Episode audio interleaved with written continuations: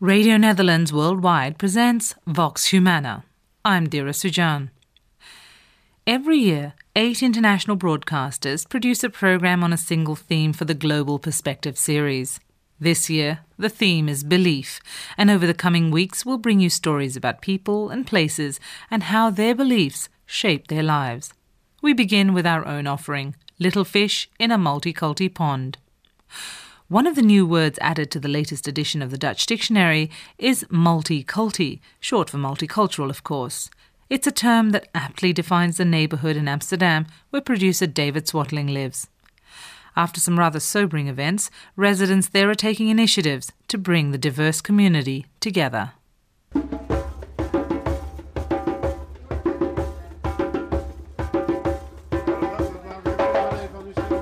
The reopening of an historic landmark building in Amsterdam is celebrated with fanfare. Het Sieraad, or The Jewel, was originally built as a vocational school in the 1920s, when most of this neighborhood was developed.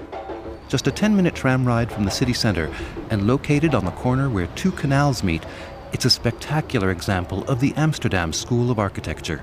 Red brick and white trim, and in the case of many apartment buildings, orange-tiled roofs. Its new function as a community center for education and cultural activities is part of a major regeneration of the neighborhood called the Baarsjes, or Little Fish, perch to be exact. Many of the streets here are named after famous explorers like Marco Polo, Columbus, Magellan, and Henry Hudson, the Englishman who set sail in a Dutch ship and staked a claim on land which became the colony of New Netherlands. Appropriate metaphors for a neighborhood which typifies the term multicultural, or as the young say, multiculti. One of the symbols is the Mercator Square. Mercator, of course, was famous for being one of the first people in history who made a map of the whole world. That map is projected on the Mercator Square, named after him, and that reflects more or less also the diversity of people living here now. My name is Arco Verburg. I've lived here in the Baarsjes neighborhood about 8-9 years now. And the last 2 years I've been an alderman here. If you look at this neighborhood, 35,000 people, 126 nationalities. Half of the people originally from Dutch origin, half of the people of non-Dutch origin. Largest groups, Moroccans, people from Turkey, but also from Greece, Spain. When I go to the supermarket, I also hear Spanish behind me, Polish in front of me, so, well, quite diverse, yeah.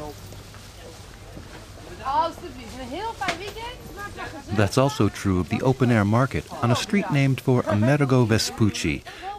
I moved to the Baarsjes myself 12 years ago, more by necessity than choice.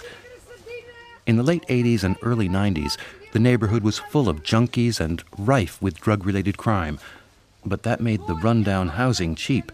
So as many Dutch residents deserted the Baarsjes, the immigrant community grew. If you add to that the houses in the Baarsjes are quite small, but that all those people are living on quite a small area, 1.5 square kilometer, 35,000 people, it's quite densely populated. And it's not so obvious how to live together, but then again it's also impossible to not have the interaction between different people because they're living so close to each other. And that, I think, is the real challenge of this neighborhood, and also the challenge, I think, of quite a number of neighborhoods here in the Netherlands, where you see that there are not a lot of institutions who can take the initiative to bring people together.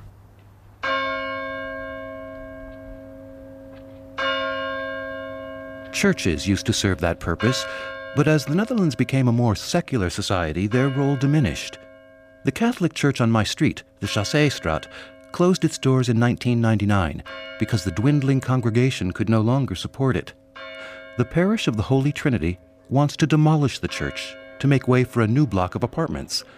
Ironically, it's the neighborhood which is trying to save the church. Various plans are presented at an open house. Hearty Dutch pea soup and fresh Turkish bread are served as local residents engage in lively discussion about the future of the Chassé Church. My name is Justus Hartkamp. I live in the Baarsjes since 1986 and I'm a member of the committee Keep the Chassé Church. And where in the Baarsjes do you live? I live in the Jacob van Wassenaar op Damstraat, which is nearly impronounceable in English, but it's right at the opposite side of the church. So I've been enjoying the bells and the church for about 20 years now. One of the reasons we would like to keep the church is that it's really become part of the history of this neighborhood. When it was built in 1924, there was a huge Catholic community in this area, and it has been the church has been part of the neighborhood ever since. Of course, the neighborhood has changed. A lot of people have moved out and have moved in, so the character of the neighborhood has changed. But the church itself, the trees and the little squares, have kind of turned into a landmark for the people living here. So we really would like to keep it that way. We wouldn't mind if the church would be used for other purposes. We would really be very supportive of that, but we think it's worthwhile to keep this landmark building in our neighborhood.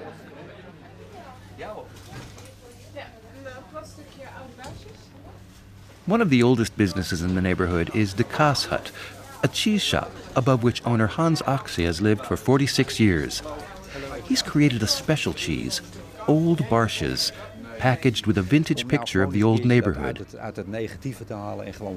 He says it's a tribute to the positive things happening here, after such difficult times and an overall negative view of the Baarsjes.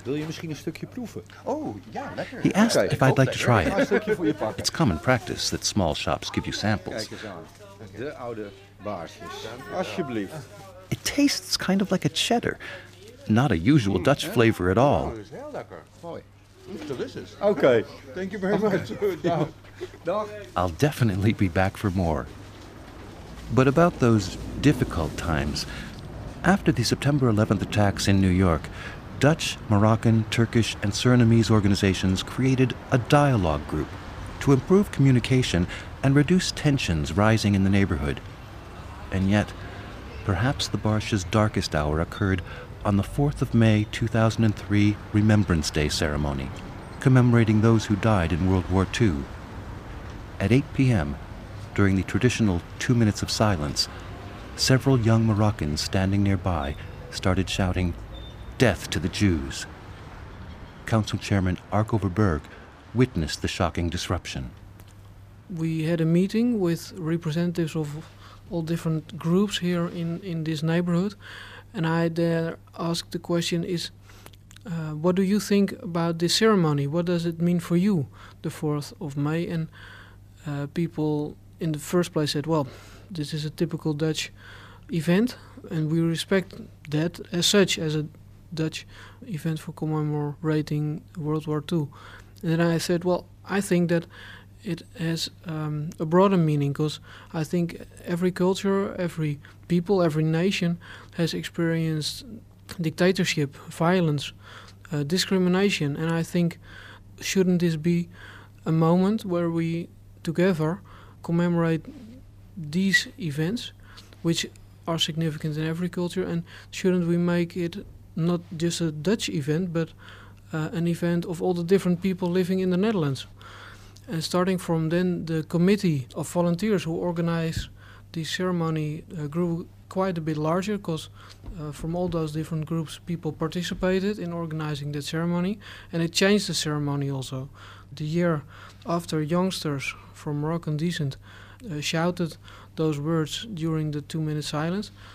A year later, a group of Moroccan youngsters read names of Moroccan soldiers who also fought in World War II. There was someone also in the ceremony involved who told a story about how Suriname was involved in World War II.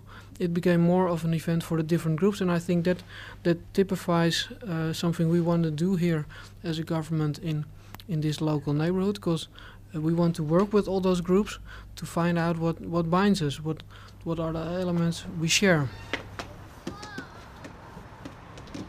A 12-year-old boy of Ghanaian descent practices with a football in front of his apartment building. As I soon discovered, football would play an important part in bringing the community together. Well, when I first moved here in 1986, the Baarsjes, I wasn't interested very much in the Baarsjes. I was more or less stuck to Amsterdam, Old West, where I came from. And after a few years, I heard in the papers that there were riots on Mercator Plain and there were difficult things happening in the neighborhood. And that's when things were put in the paper like, the Baarsjes is a no-go area. I thought, wow, but I'm living here and I'm feeling quite safe just in this street. I didn't see these things happening. I'm Owen Brugmans, I'm 56 years old. I come from Jewish parents, both sides. I am now a psychiatrical nurse taking care of mishogonos. And mishogonos in English is people who are a bit crazy, psychiatrically wise. I've lived in the Baarsjes about now 21 years. I chose the Baarsjes because I loved the Amsterdam School of Architecture. And that's why I bought this apartment here, which was built in 1929 by a very well-known architect, P. L. Kramer. And he built more or less most of the streets here. I heard that there was a small synagogue further up the road here in Vasco de Gamastraat. And since 87, 88, I go to the synagogue every second week. I'm a part of the Minyan.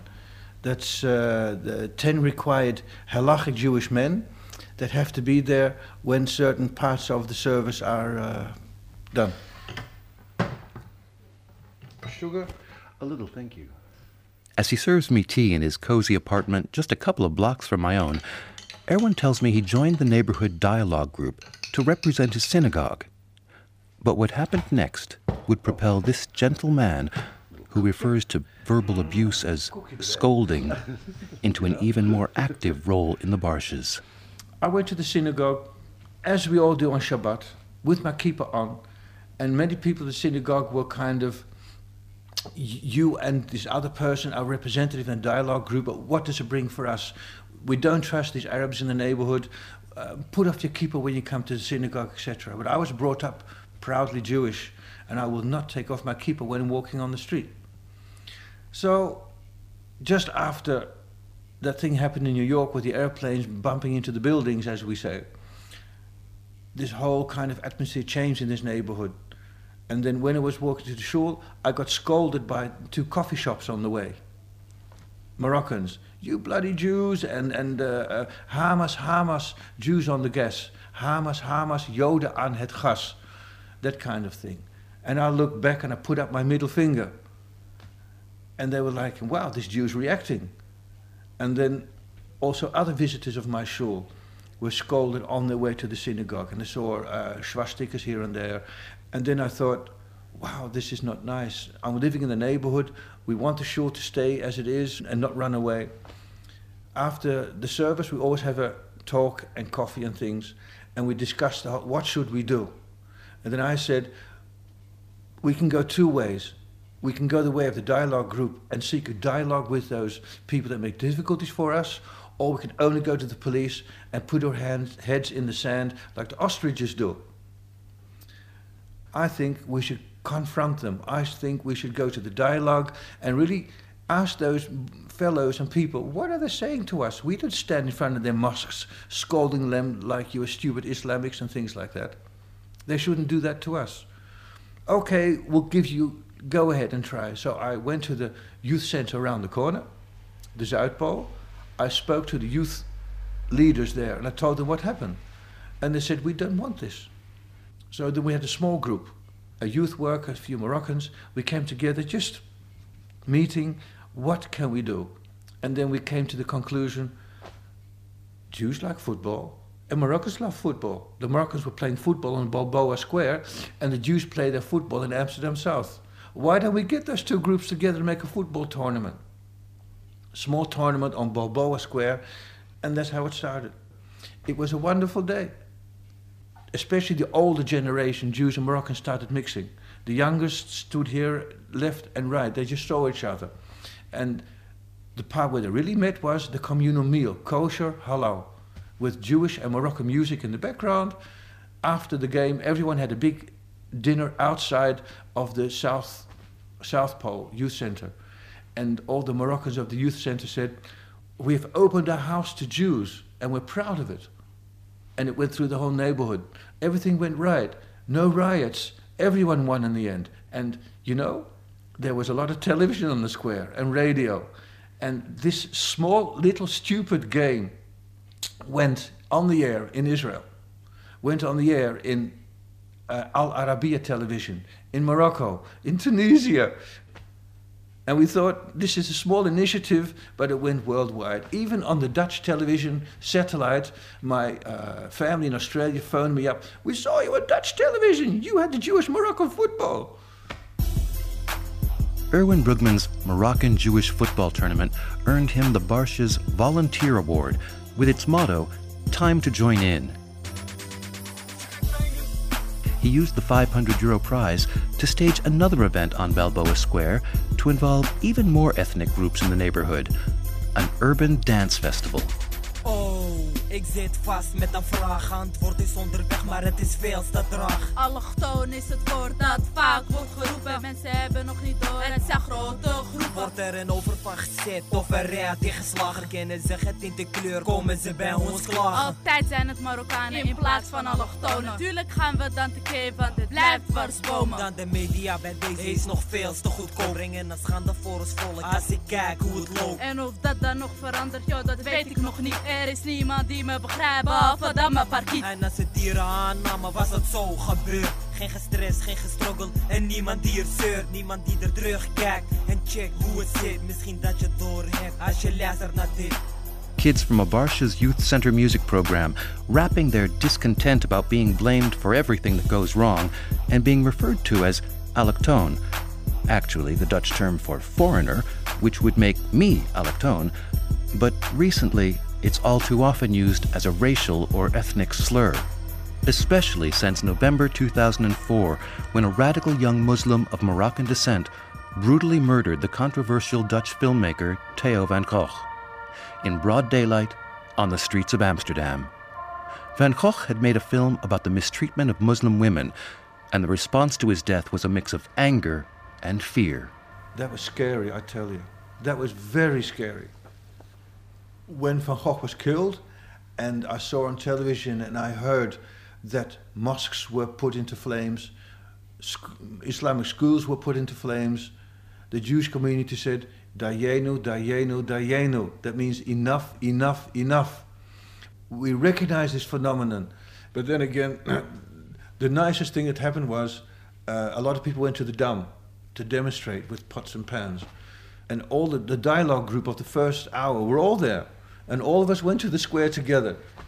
And I was in the Turkish bus. I stayed with the Turks and we were very together. And on the way back I said, I heard them saying, like, we have to stand in front of our mosque because we might get some firebombs in there and things like that. Because the Dutch don't know the difference between a Turkish mosque or Moroccan mosque. And I said, if you like, I can get some people of the Jewish community to stand in front of your mosque together. And they said, wow, the whole bus felt quiet. And I said, why are you so quiet? I said, we've never heard this before. But we don't need your people, but we're very proud you offered it. And in the weeks coming, that news went through the whole mosque. That's how you come together. One of the newer businesses in the Baarsjes is Trésor de Mer, a fish shop which offers both fresh fish and Dutch favorites like herring and lekkerbekje, or deep-fried cod. It's run by the Moroccan Ederazzi family, and I'm curious if they'll share a little word play with me. It takes them only a moment to get the joke. The neighborhood's name, Baarsjes, being the word for little fish. And no, they don't get theirs from the canal. Behind the counter, the daughter wears a traditional headscarf. Certainly not a problem, working for her father. But in some other situations... A recent survey commissioned by the Baarsjes revealed a large percentage of Muslims experience discrimination in the neighborhood, especially young people. So the local council set up a center on Mercator Square where complaints could be filed. I trained at a fitness center, and there were two guys of Moroccan ethnicity, and they wanted to get subscribed to the school. They also wanted to train and stuff. And when they came to the counter, the lady behind it said to them, yeah, we have lots of people want to train here and we have a waiting list. So when we have space, you will be called. So leave your number, name and number to them. So they wrote the names and a number and they left. Afterwards, she said to me something like, we have enough of them here. We don't want any Moroccans over here and Dutch people first. So that was quite an extreme situation which I witnessed myself. My name is Enver Wadishle. I'm 30 years old and I'm working at the Center of Muslim Discrimination. The name is quite misleading. It's actually for everyone. And it doesn't matter if you're Muslim or not Muslim, Dutch or not Dutch. Your age doesn't matter. Your sexual orientation, that also doesn't matter. It's open for everyone, and it's open for every kind of complaint about discrimination. I have about the number of cases, about 50, but we also do a lot of things besides handling of complaints. We also go to schools and give the kids education in discrimination and stuff. What kinds of complaints in general do people have? About 50% of the complaints are from persons who have belong to the ethnic minorities in Amsterdam, Moroccan or Turkish. And in most cases, it's about their religion or because of the ethnic identity. Of course, I cannot give you the explicit details, but in general, it's mostly about the headscarves Muslims also use or wear. For example, a person that wanted to go for a job solicitation, she didn't get accepted because of a headscarf she wore. Those kinds of incidents do happen, and not only in the Baarsjes, but across Amsterdam in general, and of course in the Netherlands. And how do you follow them up?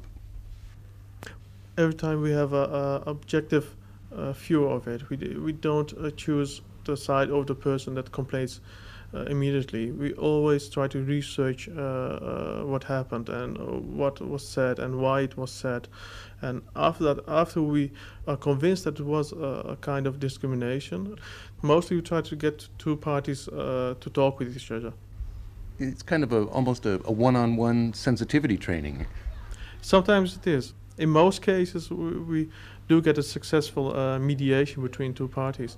But some cases are hard cases in which you can't get results immediately. Maar hier in het Baarsjes, wat ik ook vaak via Muslim discriminatie. The Baarsjes survey also found that the other group experiencing the most incidences of discrimination were gays and lesbians, particularly in interaction with Muslims. So the council arranged a public meeting to bring the two groups together.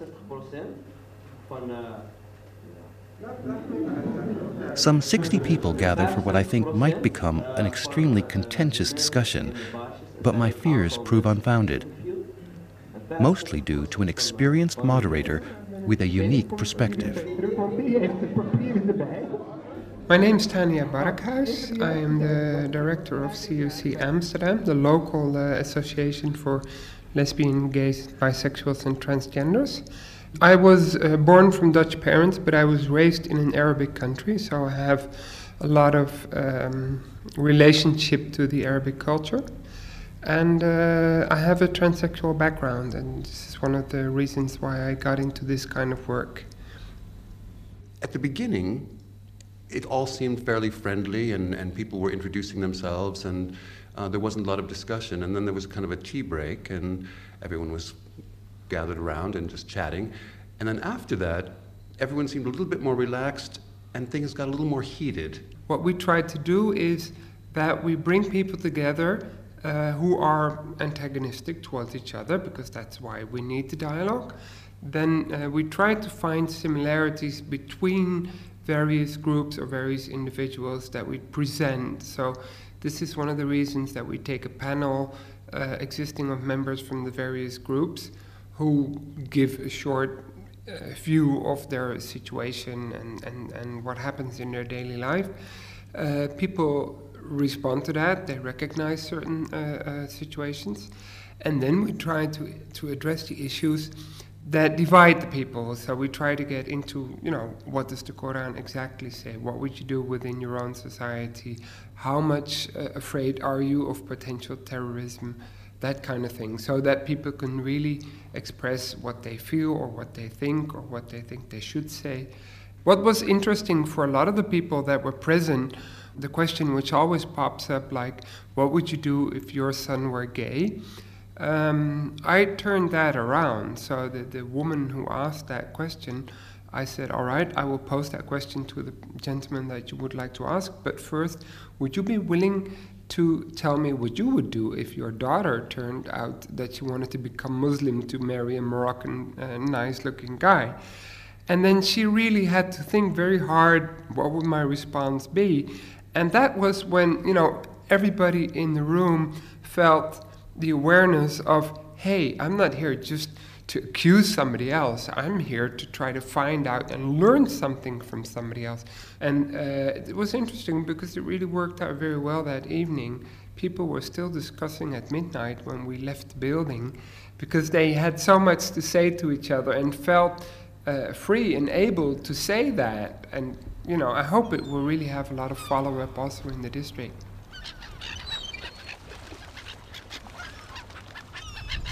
Perhaps the greatest challenge yet to face the Baarsjes is the plan to build a new Turkish mosque. The Wester Mosque, or Western Mosque, has engendered neighborhood and even national debate. From the prime canal-side location and the height of the minaret, to whether a new mosque should be built at all. A French-Jewish husband and wife architectural team took inspiration from the 15th century Byzantine Hagia Sophia Mosque in Istanbul and combined it with the red brick and white trim of the Amsterdam School to design a beautiful complex with some unique features, like the same entryway for both men and women. Construction was due to begin last summer. As of the end of February, the lot was still vacant. But Arco Verburg believes the mosque's most important element is not just the building itself. What's unique for the mosque here in this specific case is that it's a mosque of an organization who actively tries to connect to other people, to other groups in society, and they also let that reflect in the architecture to be part of this neighborhood and also want to make this mosque not only a place to celebrate your religion, but also where there are shops, where people can come in, drink a cup of coffee, where there's debate in the own community, but also between members of the community and representatives of other groups in this neighborhood of groups here in Amsterdam. That makes it a unique project, and we as a city council of this neighborhood very much want this project to be realized because we think it's important for this neighborhood, it's important for Amsterdam, I even think it's important for the Netherlands.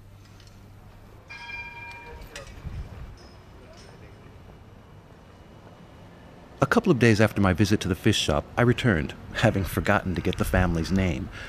Mr. Ederazzi ushered me back to the kitchen, sat me at a table, and put a basket of bread and a plate of fried fish in front of me.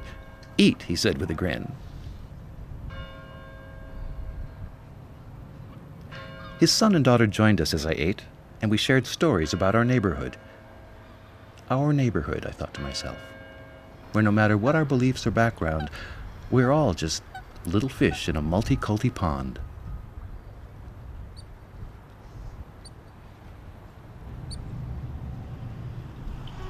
Little Fish in a Multiculti Pond was produced by David Swatling with sound engineer Jeroen Hautema.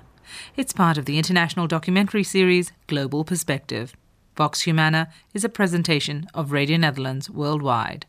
If you'd like to comment on this or any other Radio Netherlands programme, our email address is letters@rnw.nl. That's letters@rnw.nl.